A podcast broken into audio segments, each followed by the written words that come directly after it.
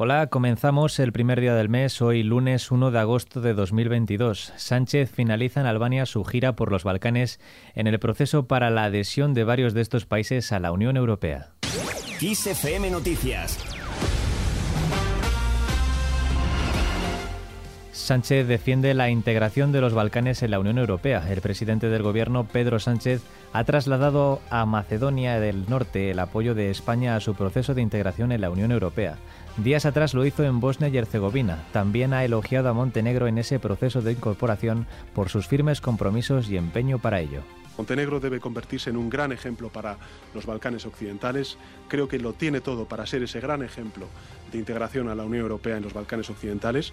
Como ha hecho con Ucrania, la Unión Europea deberá estar a la altura también de ese momento histórico y reafirmar su compromiso con Montenegro. Sánchez ha ofrecido estas declaraciones en una ruta que está siguiendo por los Balcanes con el fin de apoyar a los diferentes países que se encuentran en el proceso de incorporación a la Unión Europea que finaliza hoy en Albania. Seguimos hablando de política y también del presidente del gobierno, Laura Pozo. El presidente del gobierno, Pedro Sánchez, aspira a que la coalición con Unidas Podemos no se rompa en lo que queda de legislatura. Esto sería hasta diciembre de 2023. Asimismo, considera que mantener al Ejecutivo de coalición sería un mensaje de estabilidad para el país y de entendimiento entre fuerzas de izquierdas. A su juicio, es bueno que acaben de la mano de la legislatura por diversos motivos, entre ellos porque es necesario seguir aprobando reformas en medio de una etapa que está resultando muy difícil. Además, entiende que supondría un mensaje de estabilidad tras la crisis de gobernabilidad que ha habido en España desde las elecciones generales de 2015. Por otro lado, el Gobierno fijará un mínimo de 50 años para guardar los altos secretos de Estado. Se trata de un anteproyecto de ley que se tramitará en el Consejo de Ministros. Actualmente no existe plazo límite para la desclasificación de la información de carácter reservado. Con esta medida se pretende que los plazos para la desclasificación oscilen entre los 50 años para los altos secretos y los 4 para la información restringida. También se espera que el ingreso mínimo vital llegue a 600.000 familias a finales de año.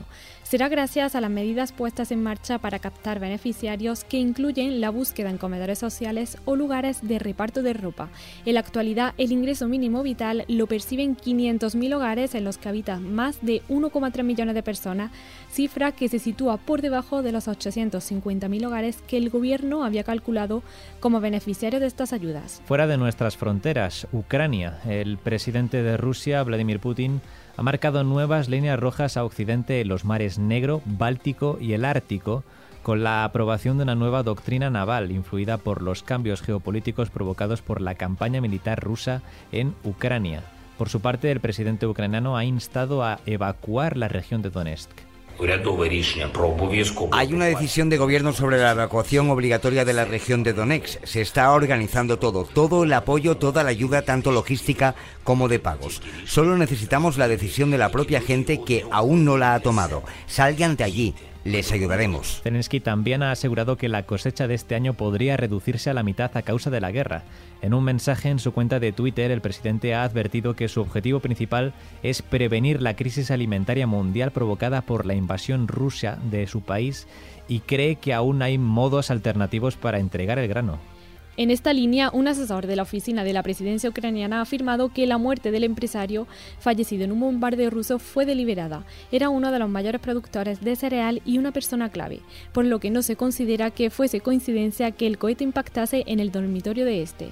El presidente de Ucrania, Volodymyr Zelensky, ha advertido a Rusia que ninguno de sus ataques se quedarán sin respuesta. Más asuntos, esta vez sobre los incendios que azotan diferentes puntos del país. En Castilla y León aún permanecen tres fuegos activos y 16 controlados tres de ellos en Zamora, los tres de los que estamos hablando, dos de días anteriores y uno nuevo en Carvajales de Alba.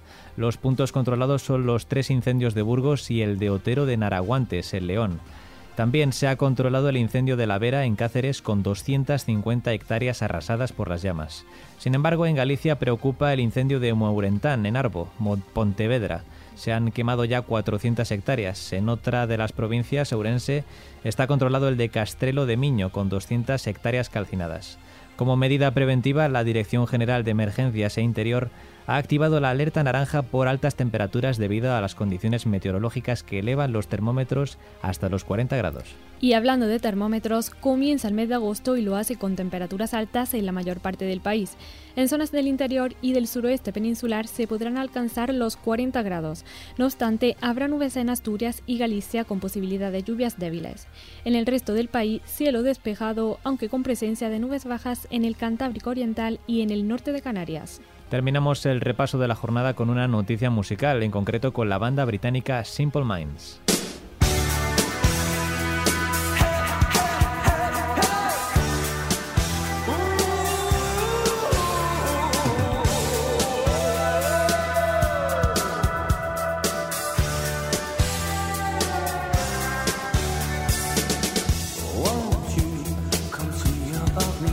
Diez años han pasado desde su debut en el Starlight Catalana Occidente. Han vuelto y lo han hecho con el mismo carisma, con 20 álbumes de estudio y más de 60 millones de discos vendidos. Simple Minds ha demostrado que sigue siendo un referente en el panorama musical. Tras un gran repertorio de grandísimos hits, el momento de la despedida estuvo repleto de bises.